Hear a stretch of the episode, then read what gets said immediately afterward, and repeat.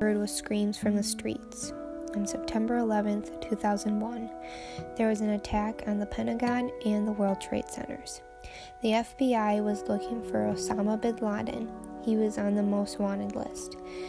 The intelligence officials believe bin Laden was responsible for many, de- many deadly actions of terrorism, bombings, and killings.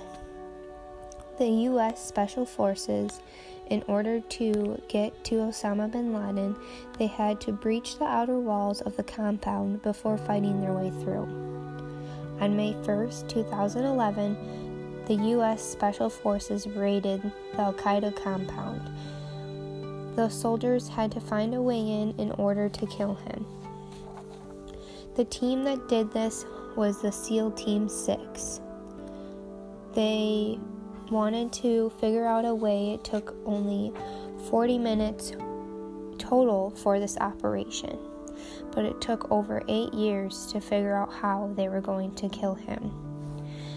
During this time, O'Neill shot him twice in the forehead. The second round hitting him at his crumpled chin.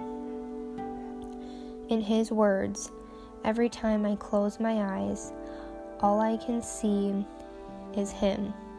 I remember looking at how tall he was.